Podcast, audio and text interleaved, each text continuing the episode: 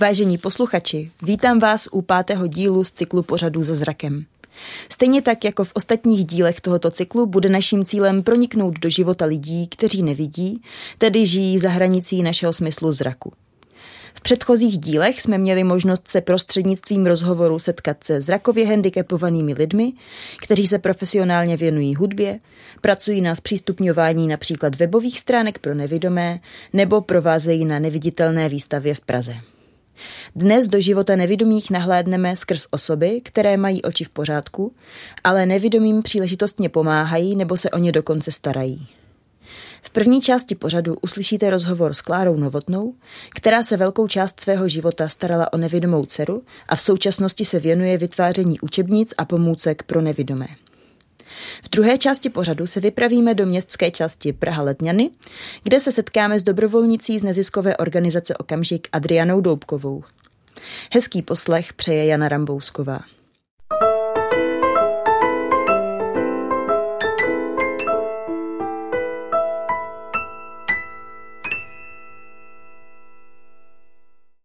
V pražském studiu Radia Proglas vítám Kláru Novotnou, vedoucí nakladatelství s názvem Orbis Tactus, která vyrábí speciální učebnice pro nevidomé. Dobrý den, vítejte. Dobrý den. Tak eh, já bych se vás na úvod zeptala, jak už jsem zmínila, vy jste se také velkou část svého života starala o nevidomou dceru. Byl to ten důvod, proč jste se začala věnovat eh, výrobě učebnic pro nevidomé? Ano, byl to jeden z důvodů. Já jsem zároveň speciální pedagog, takže těch oblastí, kterým se můžu věnovat v rámci své profese je víc, ale právě proto, že jsme měli nevidomou dceru, nebo teda máme, ale doma jsme měli a bylo vidět, že je potřeba tahle práce, proto jsem se tomu začala věnovat. Mm-hmm. Jak dlouho už ty učebnice vyrábíte? Od roku 2009. Mm-hmm. Vaše dcera je už teď dospělá. Můžete s námi pozdílet, čím pro vás byla jejich výchova specifická? Naše dcerka jako miminko nám původně lékaři řekli, že neuvidí.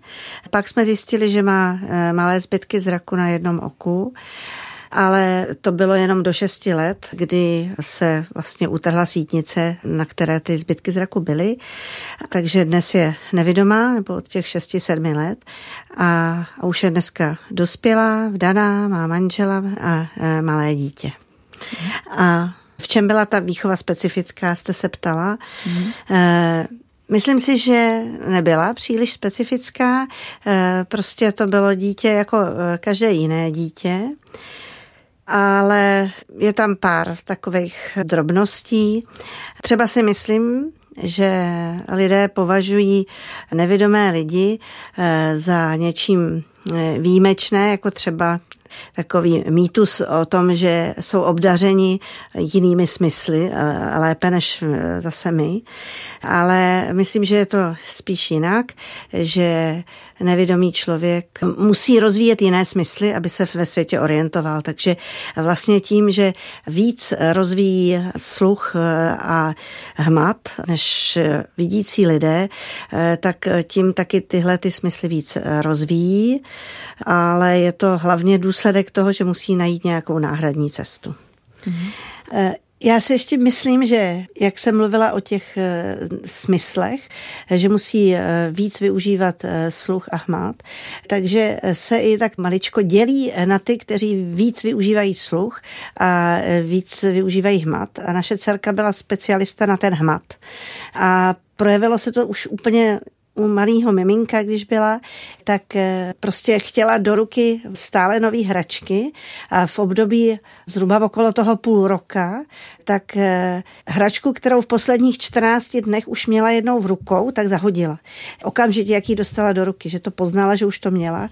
A my jsme tehdy museli schánět, nemusela to být ani hračka, to mohla být vařečka, prostě eh, předměty z domácnosti, ale potřebovala opravdu každou čtvrt hodinu, pokud pokud byla z hůru, něco nového do ruky. A to bylo strašně náročné, trvalo to asi měsíc tohle období, takže tehdy takhle jsme si pučovali od lidí věci, jenom na čas, eh, aby ona mohla prostě se zabavit tímto způsobem. protože dítě vidící, tak se pořád rozlíží a má pořád spoustu nových podnětů, zatímco eh, to nevědomé dítě potřebuje podněty získat jinak a ona je potřebovala hmatem. A myslím si, že se to pak právě projevilo v tom, že velice dobře hmatem rozlišuje do dneška věci, o kterých by to vidící člověk nikdy neřekl. Mm-hmm. A ty specifika jiný, eh, je pravda, že pro nevědomé dítě jinak eh, hledáte třeba školy, kroužky a podobně. Více musíte se soustředit na to, aby ty patřiční pedagogové byli střícní, aby se toho nebáli, aby byli ochotní hledat cesty a eh, podobně. Takže to je možná jedno z takových specifik.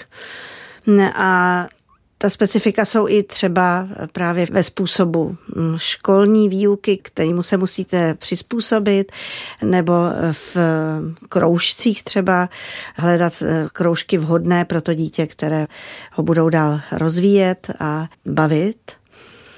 Jak jsem mluvila třeba o tom sluchu a čichu, tak eh, naše dcerka, eh, řekla bych, že opravdu si rozvíjela ty ostatní smysly, když byla úplně malá a já jsem třeba vařila, tak ona najednou říká, dneska bude rajská? A prostě cítila, co vařím, anebo ty krájíš mrkev a to poznala podle toho zvuku, že je to mrkev, kterou krájím. Takže nemusela nic takového vidět, ale prostě v tom je taky takový bylo určitý specifikum. Pak jsme museli třeba hledat víc specifické hračky, knížky hmatové, nebo ona třeba milovala, pak když byla větší, chodit do Národního divadla na operu, takže jsme jí museli vytisknout libreto v Brailově písmu a podobně. Mm-hmm. Pak různé sporty, a to zase byla manželova doména, že jsme s ní začali velmi brzy lyžovat například, ale i jiný sporty, ale manželův oblíbený sport je lyžování, takže vlastně už když byl úplný miminko, tak jedna z jeho takových našich uh, památných věd je, to jsem zvědavý, jak tyhle děti lyžujou.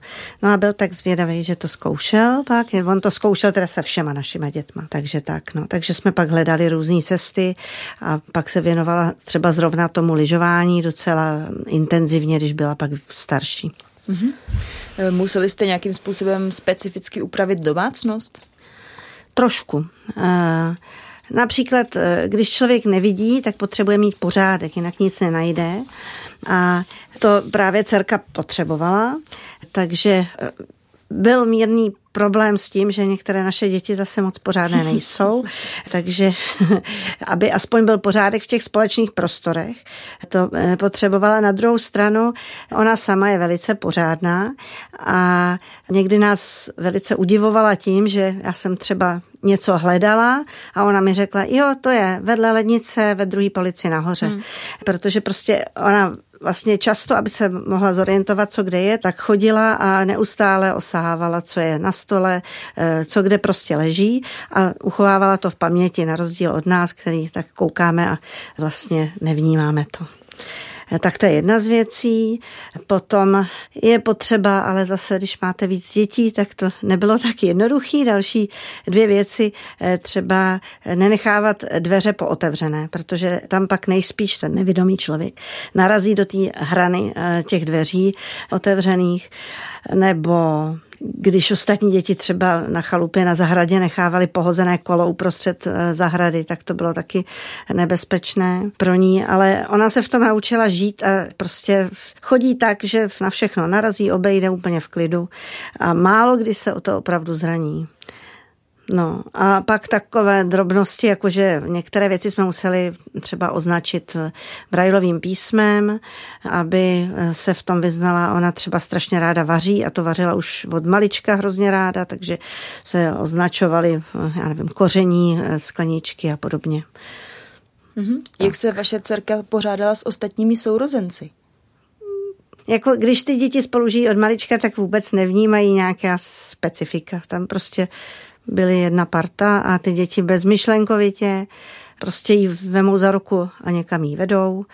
A zajímavé je, že teďka ona má dcerku, které budou skoro dva roky a ta vlastně úplně bezděčně je strašně roztomilá v tom, jak tohle to dělá taky. Když jí chce něco ukázat, tak řekne, mami, pojď, vezme jí za ruku a prostě tu ruku jí položí na to, co chce, aby si maminka prohlídla, dovede jí kamkoliv a, a tak, jakože vlastně i takhle maličký dítě už eh, umí podvědomně vnímat, co jako ten druhý člověk potřebuje.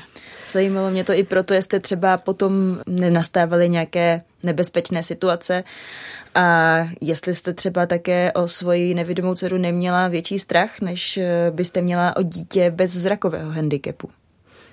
V podstatě ne, eh, protože hm, ona se ničeho nebála, Někdy se stalo, že mně přišlo, že jsou některé věci nebezpečné, a to je podobně jako i s těma vidícíma dětma, ale Vím, že běžela se svojí sestřenicí lesem, kde bylo spoustu větví a tak. Ona jí táhla za ruku a já jsem pak teda tu sestřenici trošku krotila, aby neběželi tak rychle, protože se mi zdálo, že je dost malá na to, aby vychytala, kudy jí má vést. No, ale dcerka se eh, jako ozvala, že ne, že takhle jí to baví a takhle to dělat budou. Co pro vás bylo ve výchově nejnáročnější? Uh, nejnáročnější bylo období dospívání, protože pro ní to bylo období opravdu velmi těžké a probíhala tam taková mm, jako takový sebehledání, až došlo až na různé deprese a opravdu těžké psychické stavy. Takže pokud jsem se o ní někdy bála, tak jsem se o ní bála v tomhletom období. A vlastně s tou nevědomostí to vůbec nesouviselo. Souviselo to prostě s tím psychickým stavem, který byl velmi vážný. Ale naštěstí už to máme za sebou. Mhm. A z hlediska právě toho, že vaše dcerka je nevědomá, tak co bylo nejnáročnější? Nebo co byl váš záměr, jaký jakoby vést třeba k odvaze nebo k samostatnosti? Jako záměr asi byl takový, abychom jí přiblížili svět co nejvíc tak, jako ho přibližujeme dětem vidícím, aby z toho světa toho jednak poznala a zkusila si co nejvíc. Co pro vás bylo eh, nejnáročnější z hlediska toho zrakového handicapu, jestli něco takového je? Jak jenom říkám, třeba eh, hledat ty školy, protože ono sice dneska dítě má nárok třeba v základní škole na to, aby ho vzali kdekoliv, Nicméně ta ochota té školy k tomu být tvořivý a hledat ty nejlepší cesty často nebejvá vysoká a tak člověk musí mnohem víc hledat školy, dobrého asistenta, který mu opravdu půjde o to dítě a o to, aby se vzdělalo, jak to nejlíp jde a podobně. Mm-hmm. Jak vlastně probíhá základní nebo střední a vyšší vzdělávání nevidomého člověka? Chodí do běžné školy nebo do speciální školy? To záleží v podstatě na rodině, pro co se rozhodne. Ještě dodnes eh, jsou, pořád jsou speciální školy pro nevědomé, ale zároveň, jak jsem říkala, je nárok na to, aby dítě studovalo s vidícími. A my jsme u naší dcerky právě chtěli, aby s těmi vidícími studovala. Ona to chtěla taky, protože od malička vlastně žila mezi vidícími. Má sice nevidomou sestřenici, ale těch vidících dětí okolo sebe měla mnohem víc. Takže jsou dneska obě ty možnosti a záleží na tom dítěti, na tom, jaký je to handicap, jestli tam není nějaká kombinovaná vada. Záleží na rodině, jak se k tomu staví, na možnostech místních třeba a podobně, na věku, že třeba děti mladší, tak eh, spolu na tom začátku většinou líp eh, spolupracují a pak někdy v té pubertě to dítě se hledá a potřebuje třeba větší bezpečí v tom, že je mezi podobnými dětmi a tak. No, takže různé možnosti jsou. Mm-hmm. Co mohou být výhody a nevýhody toho, když dítě je mezi nevidomými a když je zařazeno ve třídě s dalšíma 23 dětma, které normálně vidí? Hmm. My jsme zpočátku vnímali hlavně ty nevýhody toho oddělení nevědomých od vidících. A ty jsou takové, že ty děti se dostanou do určité bubliny a vlastně sice se lépe naučí takové ty specifické dovednosti, které potřebují nevidomé děti. Na druhou stranu žijou v určitém getu a o tom reálném životě se toho zdaleka tolik nedovědí a neumí pak třeba i komunikovat s vidícími a podobně. Ovšem dneska vidíme, že jsou i nevýhody toho inkluzivního vzdělávání, protože za prvé ty školy na to nejsou dobře připravené a vůbec eh, bylo by potřeba mnohem lépe nastavit ty podmínky pro děti v inkluzivním vzdělávání.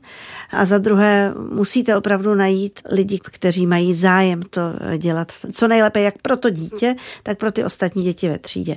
A tam samozřejmě, když je 25 dětí ve třídě, tak je to mnohem těžší, i když to dítě má třeba asistenta. No a tam je spoustu dalších problémů, která si tady není čas rozebírat. Hmm, rozumím. Eh, zjistila jsem, že učebnice pro nevidomé jsou vlastně kopiemi klasických učebnic. A které učebnice jsou vlastně k sehnání i ve variantě pro nevidomé? Jsou to všechny nebo jenom některé základní? Protože naše dcerka studovala v integraci s vidícími dětmi, tak eh, tam šlo o to, aby měla učebnici pokud možno naprosto identickou s tou třídou. A Těch možností je velice málo a proto já jsem se začala věnovat eh, výrobě těch učebnic. Nemůžete sehnat úplně dneska všechny učebnice, které se ve školách používají zároveň Brailově písmu. Těch je tolik, že to není možné a vlastně to ani není potřebné.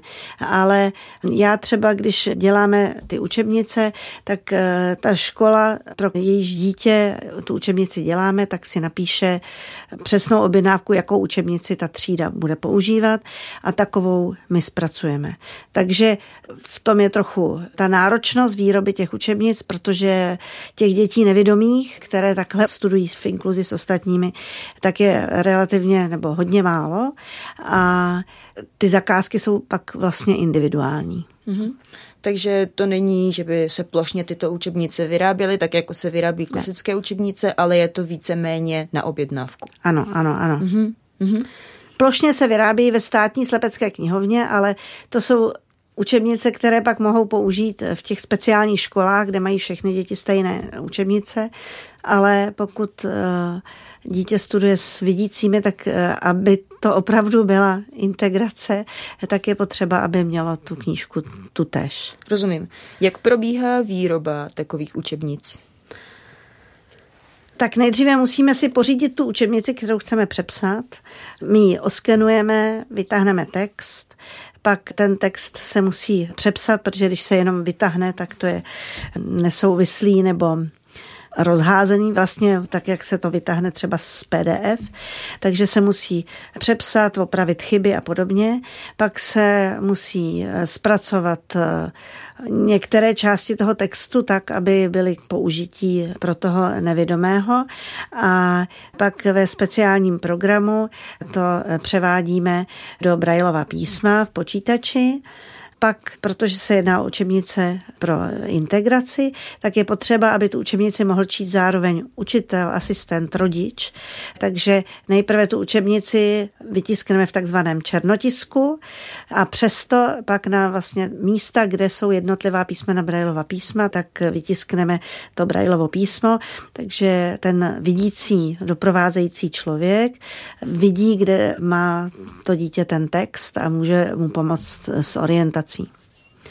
A na závěr je teda ten tisk v Brailově písmo, pak se musí ta kniha svázat a protože tohle to nestačí, jenom text, eh, tak do toho ještě vyrábíme hmatové obrázky z různých eh, materiálů nebo ještě jednou takovou speciální metodou pomocí speciální tiskárny.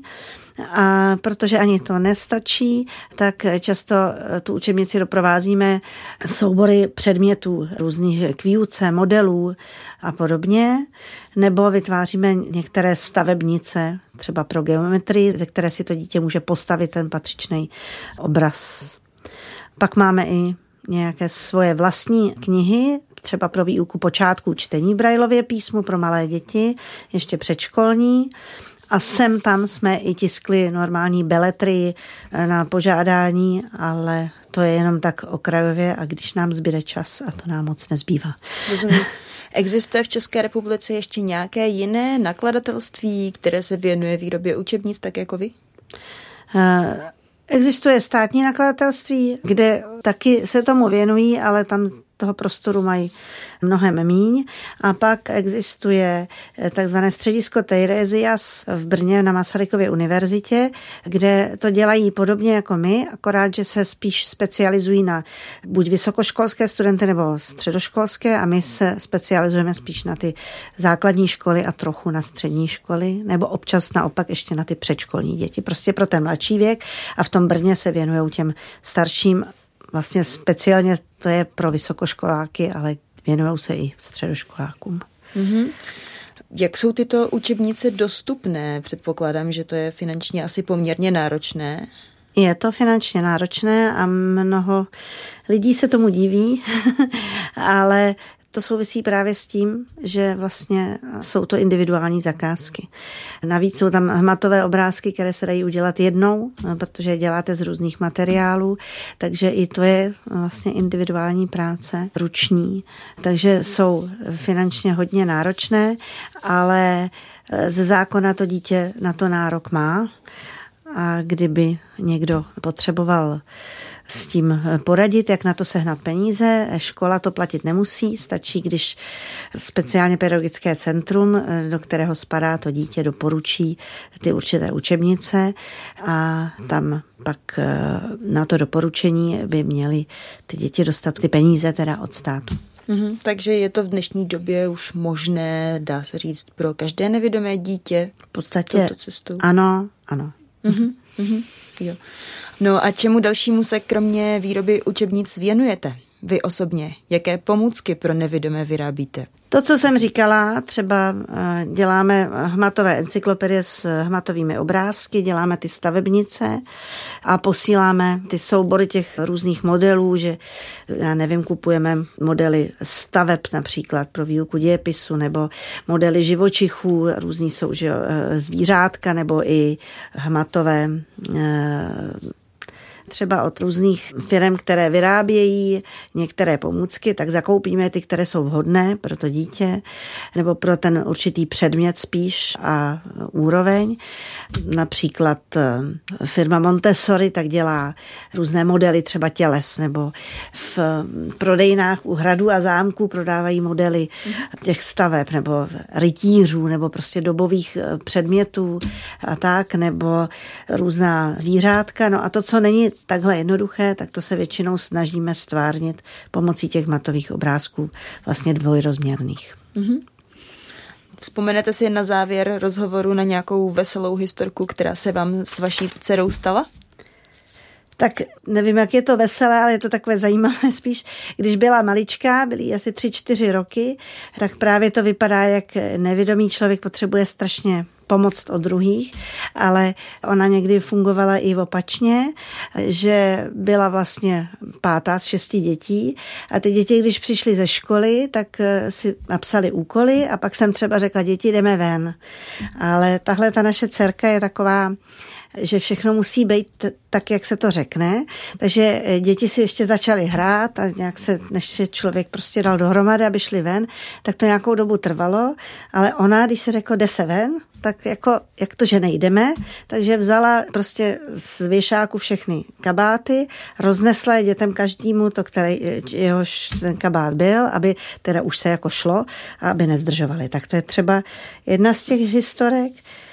Pak eh, třeba mě napadá, ono je to takový černý humor trošku, ale když ona v těch šesti, sedmi letech eh, postupně slepla asi půl roku, tak eh, to bylo hodně těžké hlavně pro mě, ale ona tehdy to prožívala velice dobře a přemýšlela o věcech, které byly takové nečekané, jako třeba jednou říkala, mami, víš, co mě by zajímalo? Kolik vodících psů bychom potřebovali, kdyby neviděl nikdo z naší rodiny. Jeden by asi nestačil, protože táta by si ho ráno vzal do práce.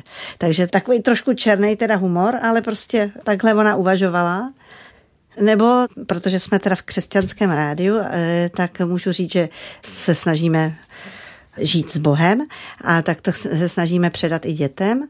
A když byla nevím, kolik jí mohlo být, asi pět let, tak jsme večer se nějak modlili a povídali si a ona se ptala, no ale kde jako je ten Bůh? Tak jsem říkala, že všude. A jako kde všude? Jako i tady seděla na posteli. I tady na posteli? Já říkám ano. I tady pod posteli? Říkám ano. A teď se ptala na několik těch míst a pak říkala, i tady v tom polštáři? Já jsem řekla ano. A ona říkala, mami, ale ten polštář je nějaký velký, nejsou tam dva. Takže to, to je taková jedna z, ze vtipných historek. Obohatilo vás to v něčem, že jste měla tu zkušenost starat se o nevědomou dceru? Jo, rozhodně. Rozhodně to... Eh, ono se řekne, že vidící lidi pomáhají těm nevědomým, ale to jsem právě chtěla říct už na začátku, že to rozhodně není takhle jednostrané. Jako pomáháme si všichni navzájem a tím, jak co prožívá jeden, tak pomáhat druhému a to obohacení je obrovský od všech našich dětí a od téhle dcerky bych řekla, že e, taky protože prostě dostáváte najednou nový pohled na některé věci. Například bych řekla, že lidé, kteří se nesetkali s člověkem s postižením, tak mají obavu z toho, litují je a podobně a myslí si, jaký jsou to chudáci. A to obohacení právě spočívá v tom, že vy zjistíte, že každý člověk, ať už vidí, nevidí, chodí, nechodí, má obrovskou hodnotu a může jí předat bez ohledu na to, co dokáže a nedokáže těm ostatním. Tak vám moc krát děkuji za rozhovor. Hostem první poloviny pořadu s názvem Nevědomí v mém okolí byla Klára Novotná, vedoucí nakladatelství Orbis Tactus, vyrábějící speciální učebnice pro nevidomé. Děkuji, nashledanou. Nashledanou.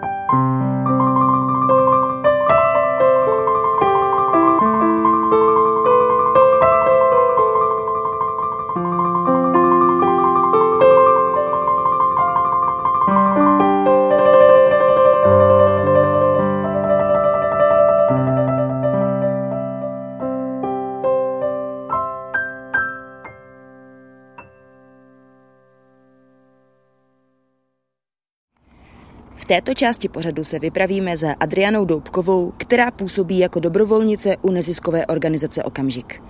Organizace Okamžik už se více než 20 let věnuje dobrovolnické i odborné pomoci nevidomým, poskytuje sociální poradenství, ale nabízí také například možnost nevidomého doprovodit k lékaři, na úřad, do obchodu, na nějakou kulturní akci či jednoduše na procházku. Jaká je práce s nevidomými, co dobrovolnictví pro Adrianu znamená a co jí to dalo nebo vzalo? Na tyto a další otázky se snad za chvíli dozvíme odpovědi.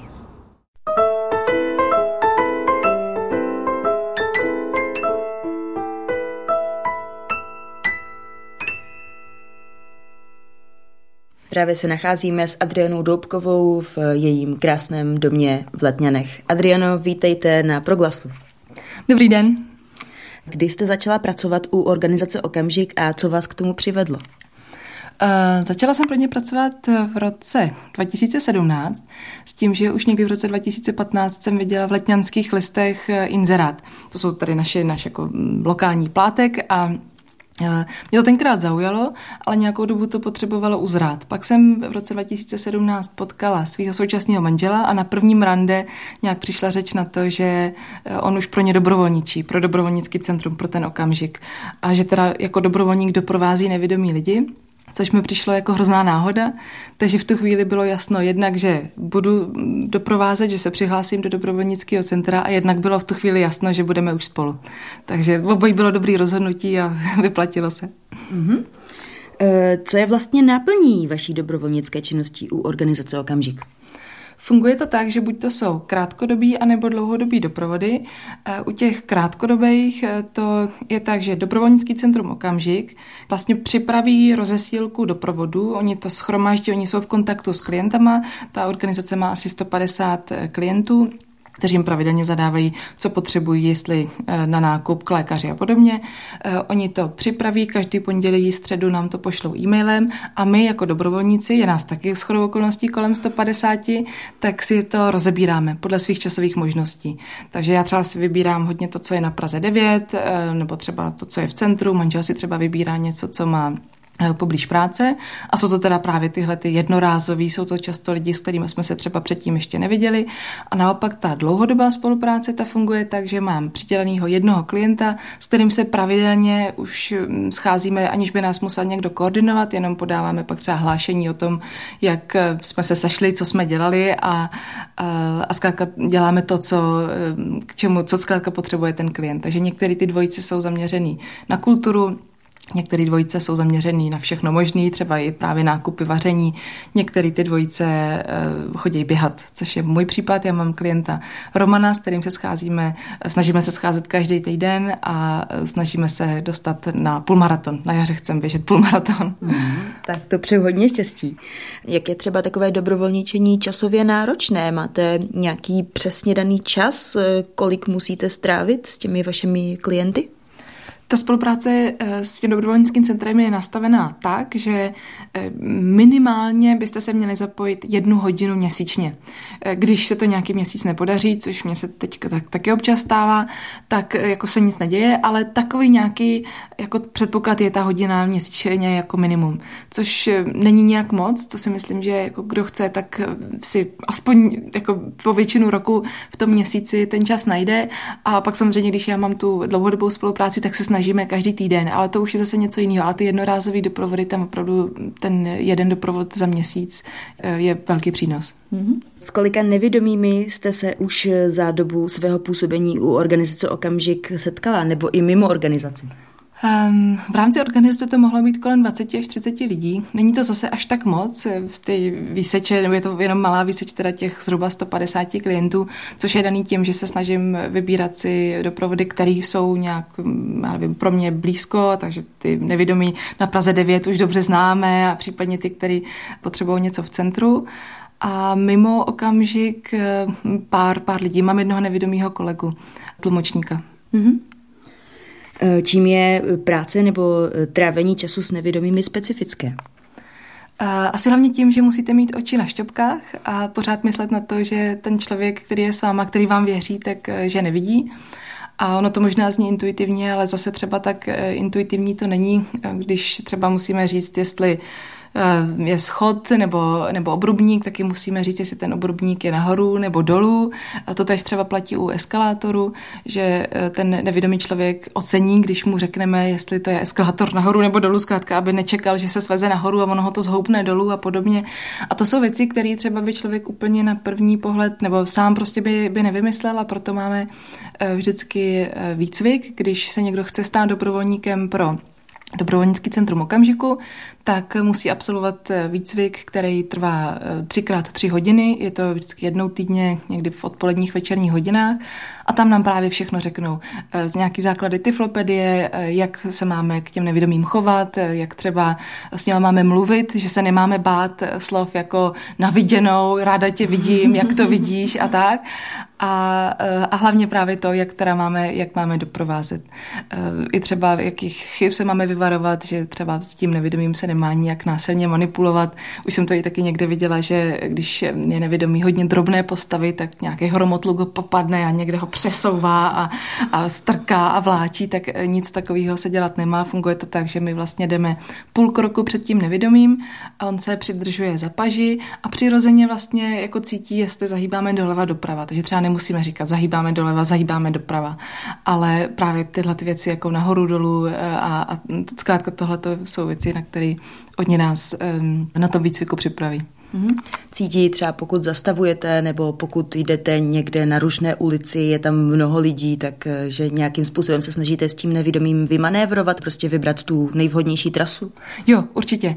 A zase právě tím, že takhle jako jsme na sebe přirozeně napojení, že se jenom zlehka drží ty ruky, tak on přesně jako ví, jak já tam, kde proplouvám, kličkuju a samozřejmě je dobrý třeba i říct, je tady spousta lidí, budeme kličkovat a jako zdařile prokličkujeme. Zase máme i třeba nějaký měli jsme doporučení, jak to dělat, když se potřebujeme jako někde naspat do nějakého úzkého prostoru, tak tohle to všechno jsme si i zkoušeli vlastně v tom, eh, na tom výcviku. A i jsme si to zkoušeli sami na sobě, eh, což je zajímavý, jako když je člověk najednou v té pozici, že musí eh, se zavřenýma očima nebo s tou škraboškou si vyzkoušet, jaký to je, když máte někomu důvěřovat a on vás vede ze schodu.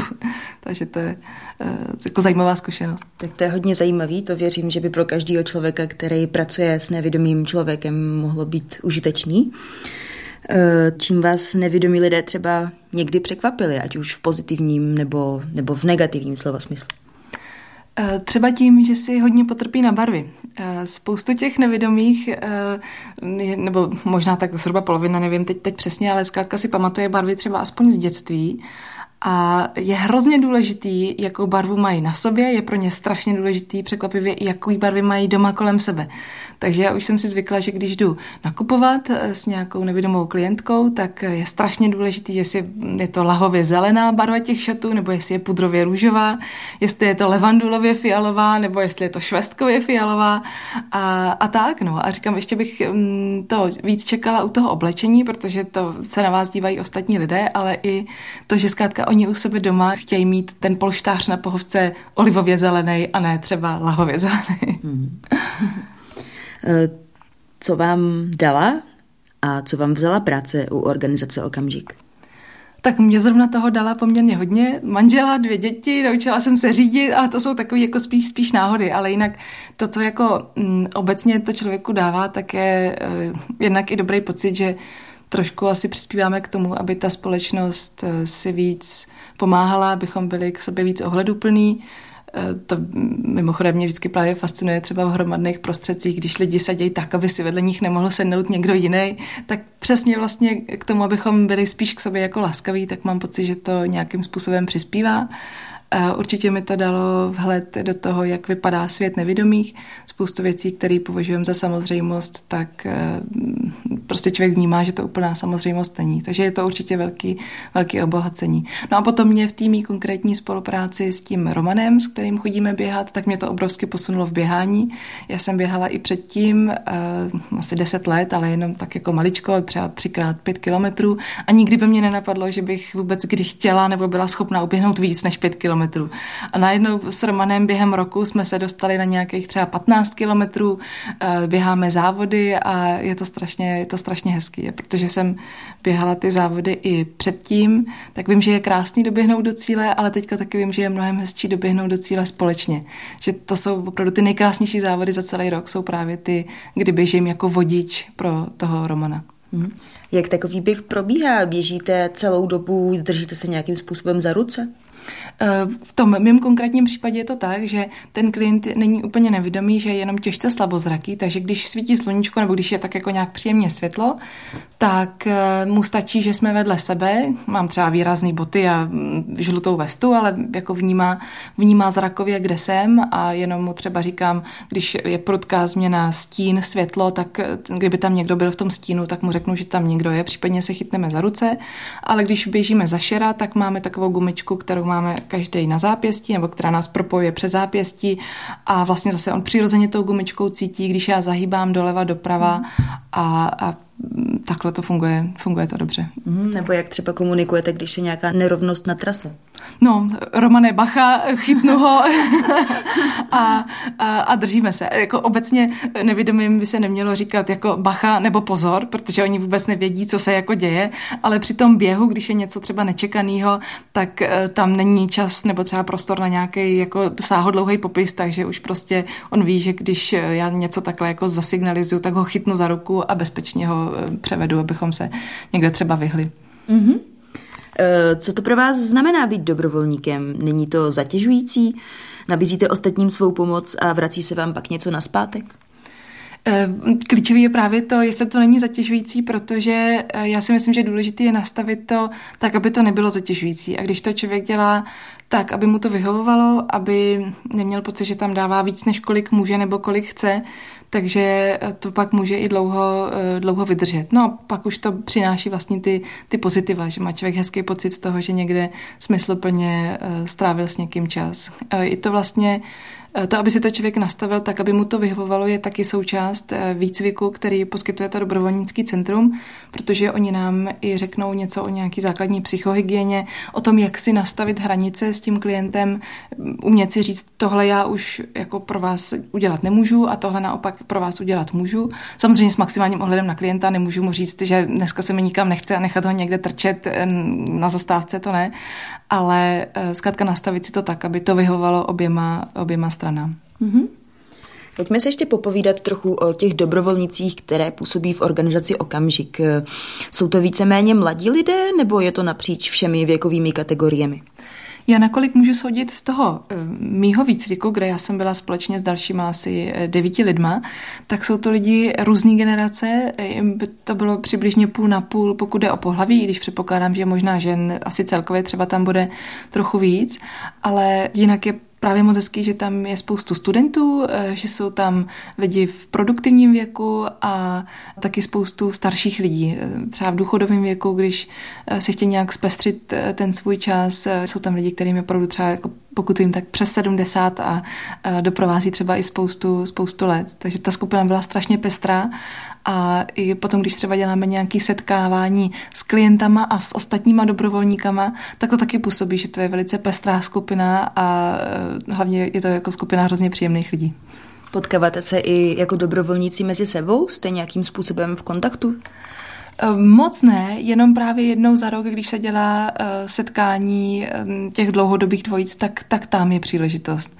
To jsme teďka naposledy měli nějaký buštování ve městě a bylo to strašně fajn.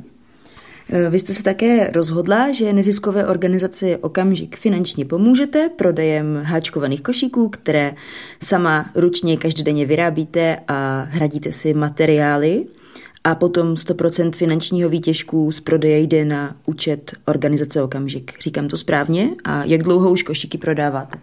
Je to přesně tak, 100% ty částky jde na účet organizace Okamžik a je to zrovna rok, teďka v říjnu je to rok, protože eh, ten web pletený košík eh, VZCZ, tak eh, to byl dárek od manžela k narozeninám.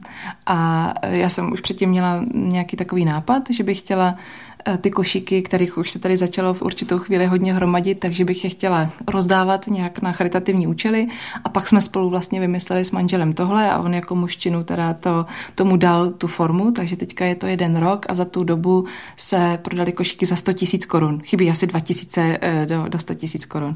A protože jsem zase měla v říjnu narozeniny, tak jsem dostala od manžela takovouhle cedulku s košíkem, která bude u nás na sloupku před domem. Yeah. Aby i ten, kdo jde kolem, tak aby věděl, že tady je to místo, kde se dají koupit bezvadný košíky. Mhm. Jak vás to vlastně napadlo háčkovat košíky? Eh, já jsem nějak, jednou se mi nepovedla nějaká šála, protože byl tuhý materiál, takže to bylo takový neohebný, takový prkno, tak jsem z toho udělala, vypárala jsem to, udělala jsem košík, začalo mě to strašně bavit, zjistila jsem, že se k tomu prodávají dřevěný dna a že se k tomu prodává všechno, co potřebujete, krásný kožený cedulky, které tomu dodají eh, prostě tu třešničku na dortu a, a prostě jsem tomu nějak propadla, dělám to každý večer, už bez toho nemůžu být.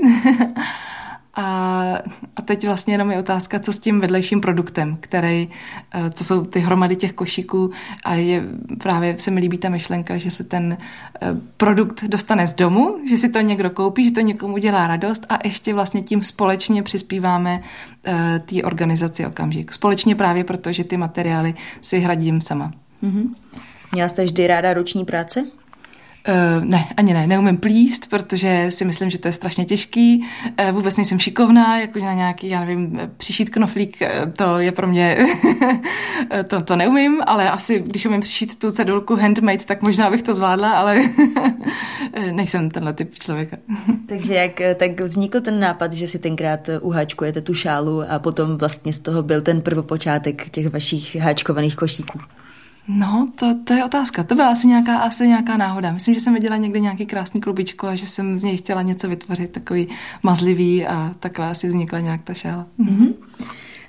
Košíky jsou to pevné a ta příze je poměrně silná a mají dřevěné dno, jsou vhodné třeba pro skladování drobných věcí v domácnosti, prodáváte je v různých velikostech a barvách, nakupujete různé příze, různě barevné a e, různě silné materiály. E, vyplatí se vám to? Nebylo by výhodnější si z konečné částky strhávat alespoň něco pro sebe, třeba na nákup materiálu? Eh, ono tím, že ty klubička stojí poměrně hodně, tak kdybych si strhla vlastně eh, na materiály, tak bych tomu okamžiku moc neposlala. Eh, že jako opravdu ta marže, dejme tomu, ta, ta, je tam, ta je tam strašně malá. Ale já to právě beru tak, že to, že nakupuju ty klubička, tak tím investuju do svého hobby. Je to právě ta krásná práce, která mě baví každý večer u večerních zpráv. A pak vlastně, když je prodávám na trhu nebo přes internet, tak vůbec vlastně mám ten luxus, že neřeším, kolik mě stály materiály, kolik času jsem nad tím strávila, protože já vlastně chci, aby se těch košíků prodalo co nejvíc, aby to zároveň bylo cenově dostupný v podstatě pro kohokoliv. Mně připadá, že jako je prodávám docela levně. A zkrátka není to business plán, je to opravdu jako ten nejbizarnější způsob jako charitativního podnikání, ale je to prostě radost. Pro mě je velká radost ten košík udělat a tím pádem vlastně nemusím jako řešit, e, jestli pak si potřebuju strhávat na materiály. Zároveň tím, že mm, Pracuji na volné noze, pracuji jako simultánní tlumočník, tak každá zakázka, kterou přijmu, tak je pro mě o to radostnější, protože si říkám, zase budou klubička. Můžeme ještě na závěr rozhovoru trochu přiblížit eh, organizaci Okamžik a jak vlastně vás, dobrovolníky, vybavuje tím know-how, jak jste říkala, že vlastně máte nějaké kurzy, máte nějaké školení a organizace se také hodně zaměřuje na to, aby to bylo obou straně prospěšné, jak pro vás, tak pro dobrovolníky. Mm, chcete k tomu ještě něco dodat? Určitě ráda. E, funguje to teda tak, že organizace Okamžik má několik center, oni už jsou teda na trhu přes 20 let, nebo na trhu mm, existují už přes, mm. přes 20 let. V rámci těch center jedno z nich je dobrovolnické centrum, pak ještě mají centrum aktivního života, centrum pomoci s dětmi. Oni jako pokrývají spoustu jako těch sociálních služeb pro nevědomí, ale ale konkrétně to dobrovolnický centrum funguje tak, že zaměstnanci toho okamžiku, kterých je celkem asi 9 nebo 10, tak eh, koordinují eh, nás teda dobrovolníky, kterých eh, je, jak jsem říkala, těch zhruba 150, a vlastně možná, že by i sami dokázali pokrýt velkou část těch, těch doprovodů, ale tím by právě se e, nikdo nic e, nenaučil. Tím by to vlastně bylo jenom sociální služba. Ale tím, že je to dělaný takhle přes ty dobrovolníky, e, to znamená, my za to nedostáváme žádný peníze, děláme to dobrovolně ve svém volném čase, tak tím vlastně i my se něco dozvídáme o tom světě nevědomých což mi připadá strašně, strašně krásný. A právě když někdo chce se stát dobrovolníkem, tak jediný, co pro to musí udělat, je ozvat se dobrovolnickému centru